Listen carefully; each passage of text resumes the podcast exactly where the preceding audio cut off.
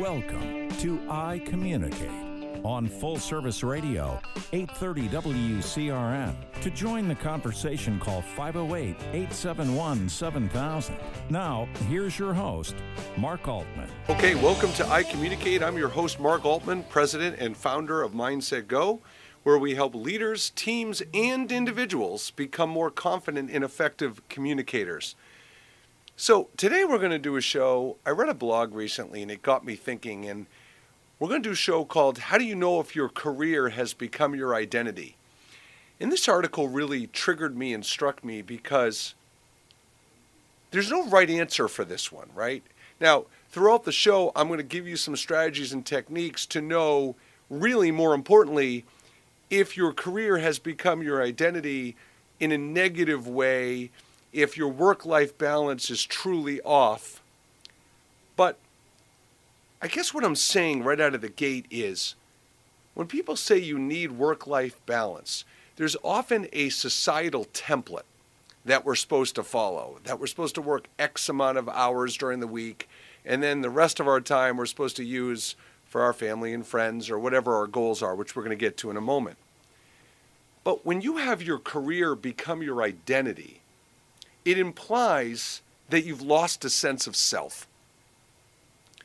And what are the challenges with that? If you've lost a sense of self and your career has become your identity, then when you hit roadblocks or your career doesn't go, certain things don't go the way you want it to go or the way you want them to go, it can affect your confidence, it can affect your self esteem, it can affect your motivation, so there's a danger when you become so isolated and so rigid on getting fuel from only one specific thing or one primary thing. And that's what the show is about, is how to understand if your career has become your identity and how to bring that work life balance back in a way where you can have your cake and eat it too. Now, for me, my career is part of my identity. It's a big part of my identity. Um, and where I struggle with is for so many years I had a job and I owned a previous company where I didn't love the what I did. I didn't love the day to day of what I did. I loved the customers. I loved the people I served. Um, I liked my employees, but I didn't love what I did. And so when I started Mindset Go over six years ago, it was like, wow, this is great. I've always had a passion for helping people, but more specifically, because I don't like that phrase helping people, it's kind of lazy. So, more specifically, I always loved the opportunity to help build people's confidence, to shift their mindsets in a way where they can believe in themselves to develop new skills and habits to make them more successful personally and professionally. I've always had a passion around that. And so whenever people say, well, Mark, you work too much, I always say, but I love it. Like, I love what I do. It, most of the time, it doesn't feel like work. So even though society tells me that, you know, if I exceed, I don't know, 50 hours a week, that may be out of balance um, and I may be sacrificing things that may be impacting my resiliency, affecting my stress level, my energy level, and things like that. I struggle with it because I really love what I do. So, what is the right amount of balance? You know, what are what are to, to know the right amount of balance, you'd have to have goals and you'd have to have passions and influences. And where there's this cross section of work life balance and how to know if your career has become your identity is because if you believe your career may have become your identity or you know someone that fits in that bucket, part of the problem is they may have let it become their identity because they don't know what else to put in its place. So, for example, if you work too much, Forget what society tells you. If you believe you work too much,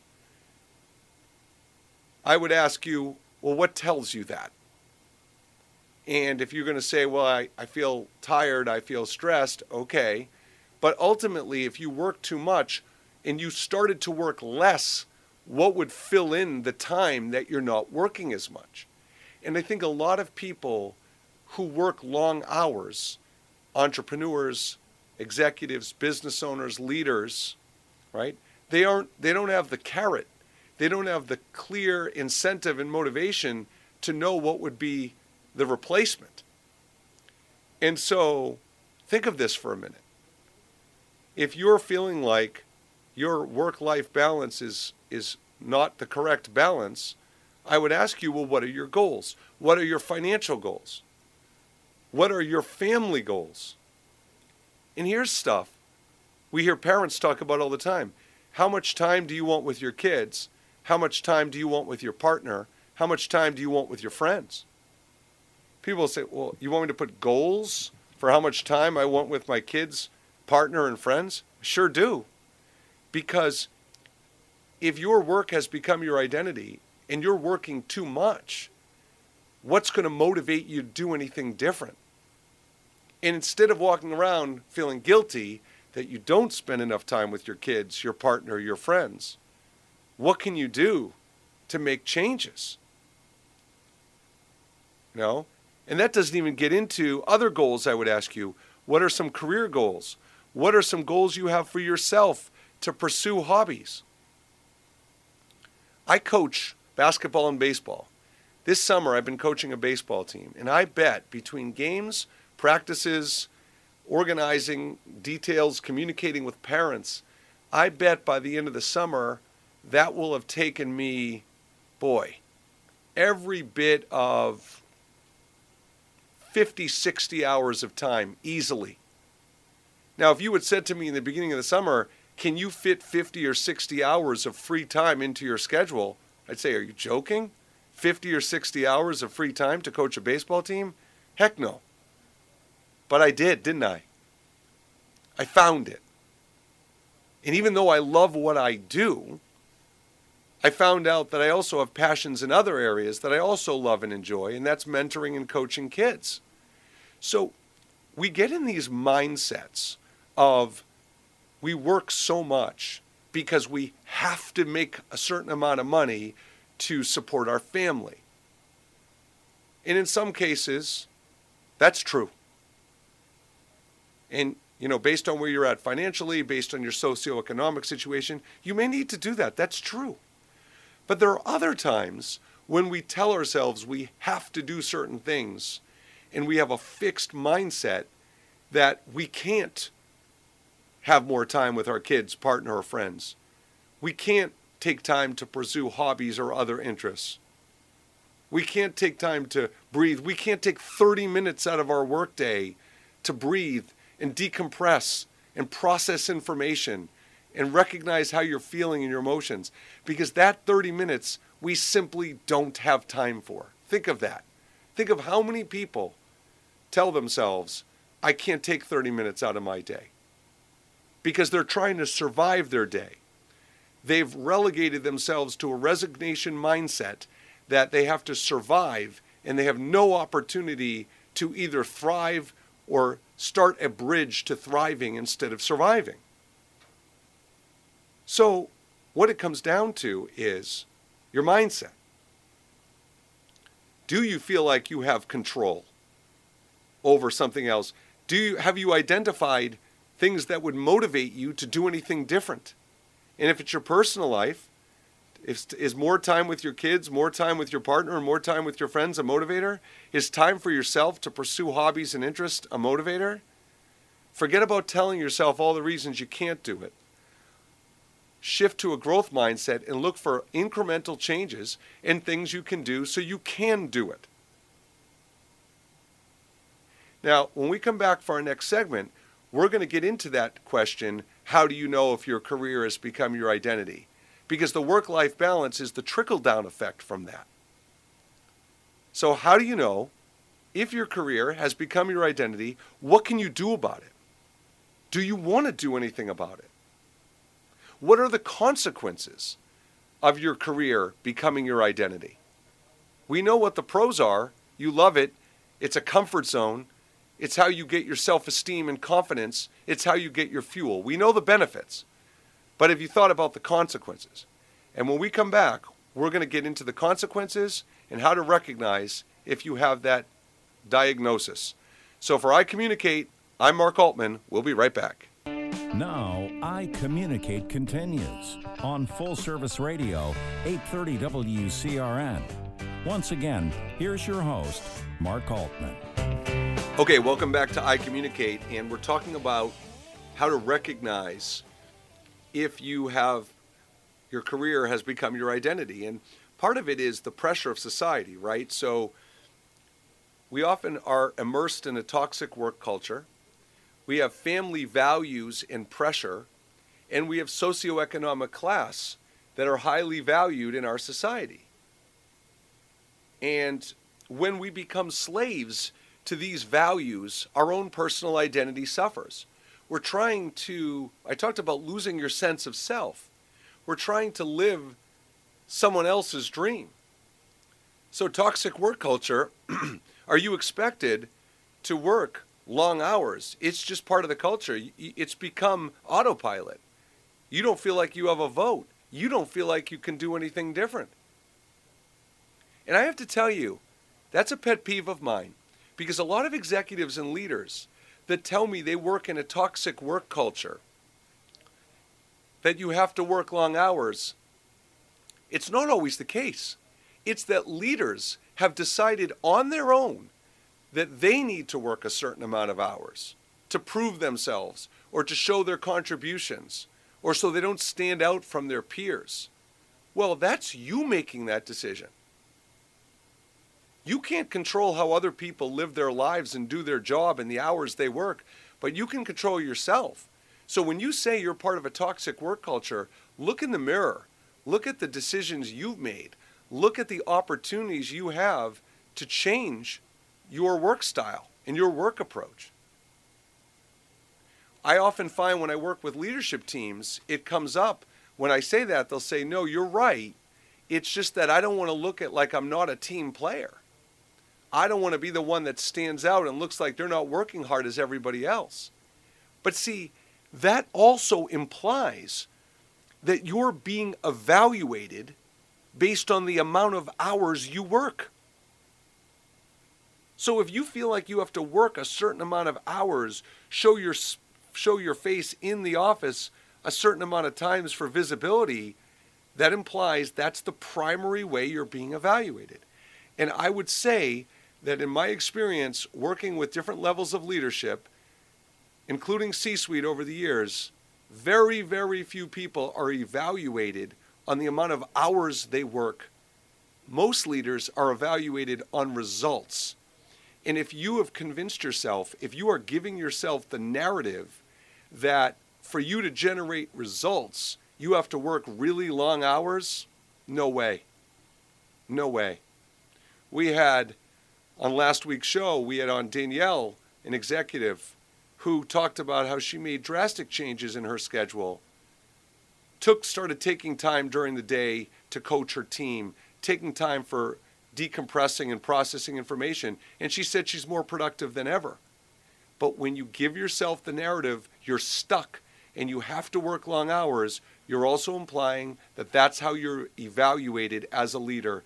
That's how you're going to get raises. That's how you're going to get promoted. That's how you're going to get recognized.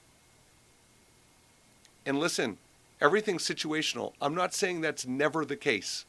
I'm saying that I bet if you approached your boss or I approached your boss and said, How are you being evaluated?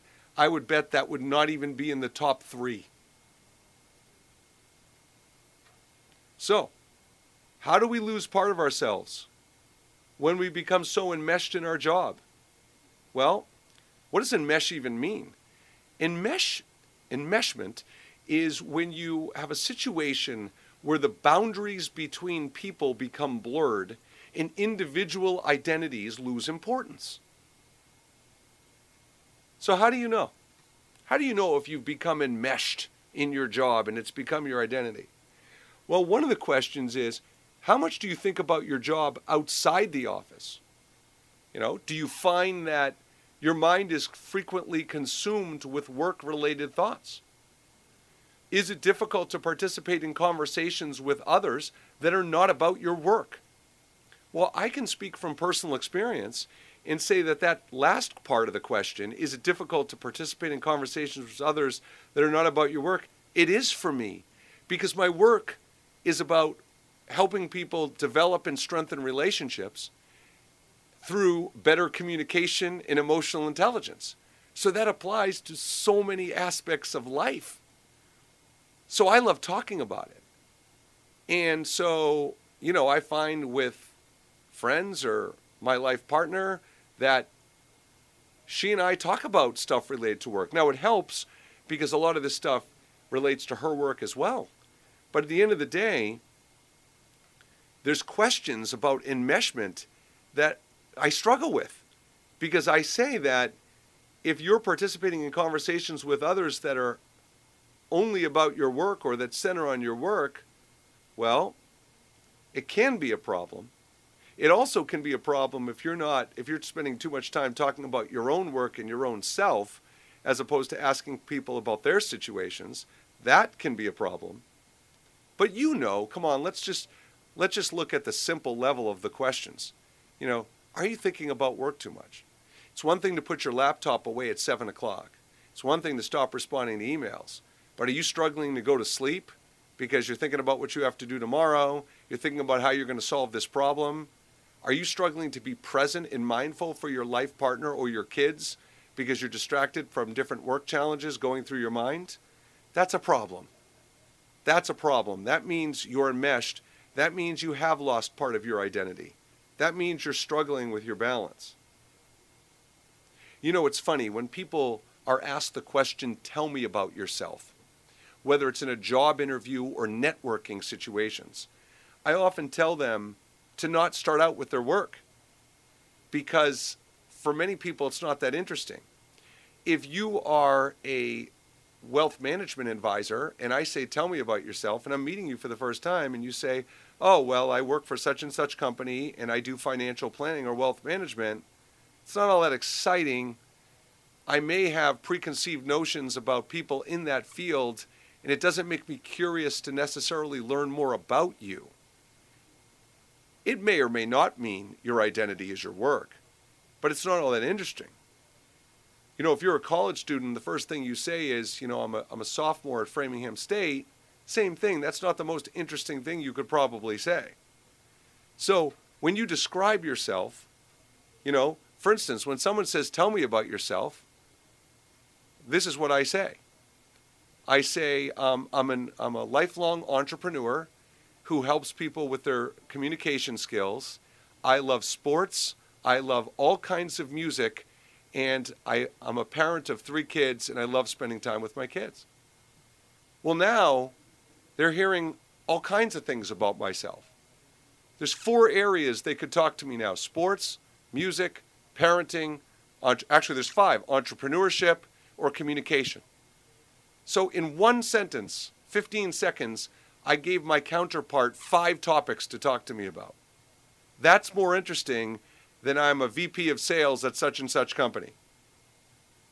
And so, think about if the default reaction, if the first thing you talk about is your job and your work, even if you take a lot of pride in it, even if you love in it, even if you love it, that may not be the most important thing or most valuable thing to build relationships and to develop friendships and get to know new people. Now, one of the questions about enmeshment is you're supposedly supposed to ask yourself, has anyone ever complained to you that you're in the office too much? And this is a tricky one because when you're trying to figure out if you've lost your identity, that question speaks to something different for me. If you have a life partner that complains to you that you're in the office too much, you have a different problem. And that is you don't have clear expectations in your relationship. Because you may love your job. You may enjoy spending lots of hours at your job. But what that is, is if someone says you're spending too much time in the office, that says to you that their need is not being met and that they want more time with you. and they want you to focus and be present and more mindful of your relationship with them. So it's one thing to say I'm doing something wrong by spending too much time in the office. My my societal template for work-life balance is off.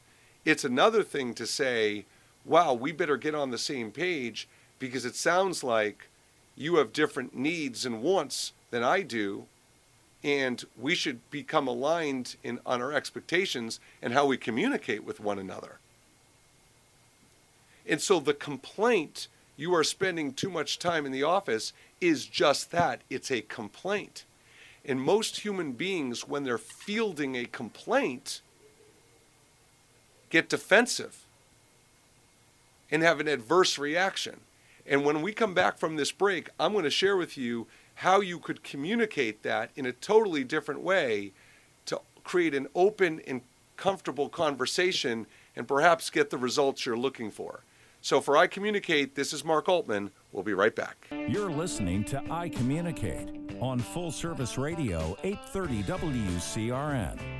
Once again, here's your host, Mark Altman. So welcome back to I Communicate. We're talking about questions to gauge if you are become enmeshed in your job, if your job has become your primary identity. And we're talking about if someone complains that you're spending too much time in the office. And I was saying right before the break that when you field a complaint, there's a tendency to get defensive. So if you feel like your partner is spending too much time in the office, instead of complaining, say, you know, I miss that we're not spending as much time, you know, going out to dinner, watching TV, I miss it. I would like to spend more time doing that. Now someone doesn't feel like they necessarily need to be defensive. They can share, you know, what their perspective is, their point of view. But one of the critical aspects of communication is reframing negatives to positives, reframing complaints to requests, reframing complaints or criticism to wants and needs. And so I think people who have made their job their identity and who have become enmeshed in their culture and their environment in the workplace, it's not that they necessarily want to do that. It's that they become enmeshed in patterns over time, set in their ways, where they're just so used to it, they've lost the ability to see a different perspective. So if you want someone to see a different perspective, it's typically not a effective way to criticize or complain as a strategy to get them to see a different perspective. And so this is the problem with habits.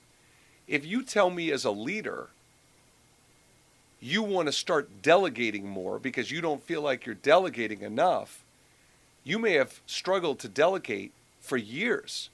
Your reasons for not delegating may be that people have violated your trust, and so you've lost confidence in people in general.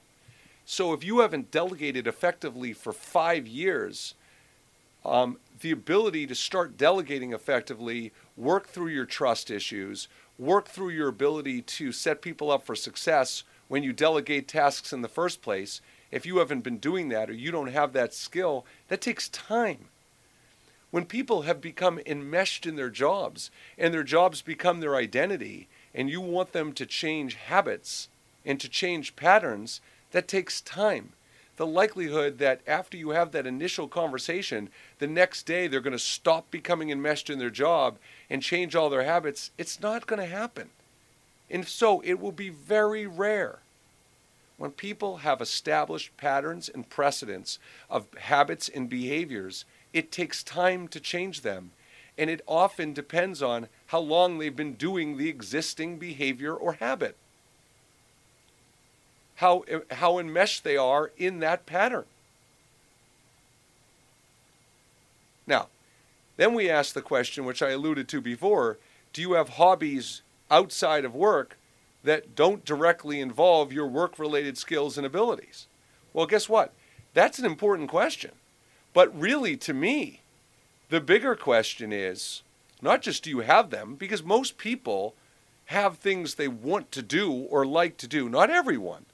But many people, but they're not motivated to change their habits and do them. If you're someone that weren't wanted to learn how to fix cars. Okay? And that's been a passion of yours. You like cars, you've been into cars, you want, want to fix cars. If someone says to you, you know, if you work a little less and be, not become so enmeshed in your work, you could have some time to explore that.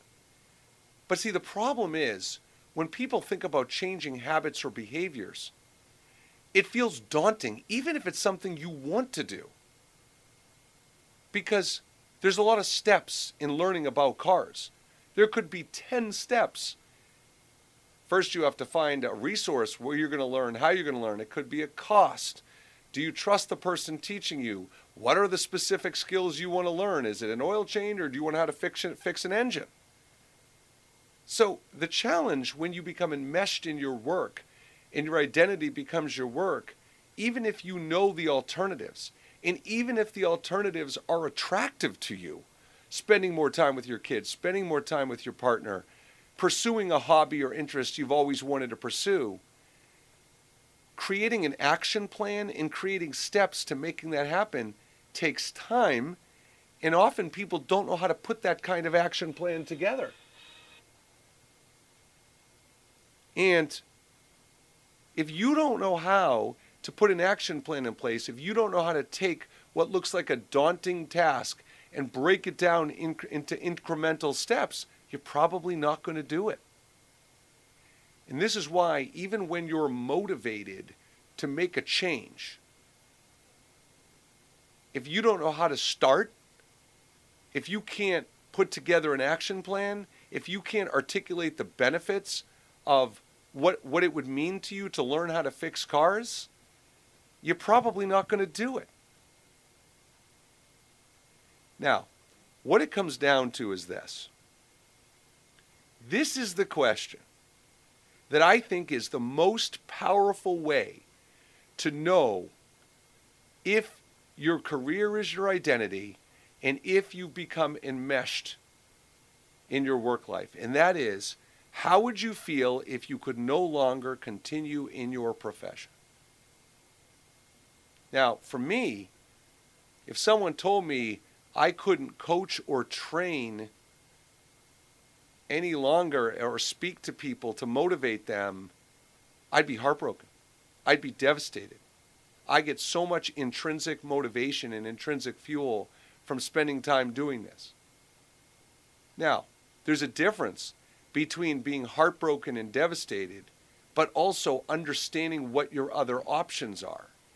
So if I couldn't pursue this as a living for a profession to get paid for, I would be heartbroken and devastated. But I also know there's other things I could do for a living.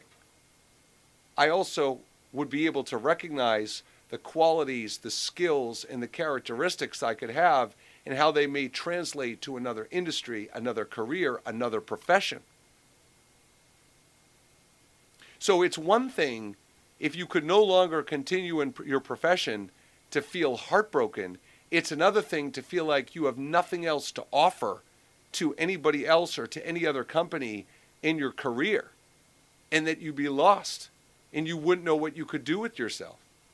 And by the way, it would be understandable because if you've been doing something for 20 or 30 or 40 years, and that's all you've known in your life, yes, you may not have ever thought about what you would do if that situation comes up. But that doesn't necessarily mean you don't have qualities and skills and characteristics that would translate to something else. You know, I do work with pro bono work with job seeker groups.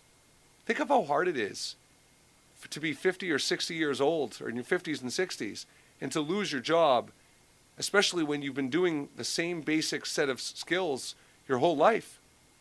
And this doesn't even get into the discrimination that exists against older generations. It just speaks to it's almost like where do I what do I do now? Where do I even start? Think of how hard that would be for someone. So when it comes to your career becoming your identity, you know, in a case like that, it may not even be that the career became their identity. It just means that they never had the need or reason to think about the qualities, skills, or characteristics that could translate to having a different identity. And they hadn't thought about that. They hadn't needed to think about it. You know, but when you think about why this happens, why you get to this point, you know, one of them, as I alluded to before, is the toxic work culture. But the other one is the culture you grew up with. And when we come back, we're going to talk about that. We're going to talk about how the culture you grew up with, your parents, your early life influencers, very often highly contribute to your career being your identity and being enmeshed. So for Mark Altman, this is I Communicate. We'll be right back for our final segment. Now, I Communicate continues on Full Service Radio, 830 WCRN. Once again, here's your host, Mark Altman. Okay, welcome back to I Communicate. We're here for our final segment. We're talking about how to know if your career has become your identity, if you're off balance with your work life balance. And we're talking about why this happens in the first place and what are the causes. And this this is really profound to me because I find that in a lot of the executives I coach and leaders I coach, that a lot of their habits and behaviors have stemmed from their childhood and the templates that were created by their parents. Think about this. What were your parents like? Were they workaholics? What did they reinforce in you? What did you how did they build your self-esteem and confidence? Was it how hard you worked in school? Was it that you were driven to get jobs in high school and jobs in college? You know, what was what was what were the things that your parents or past mentors or bosses have prioritized and emphasized in giving you feedback?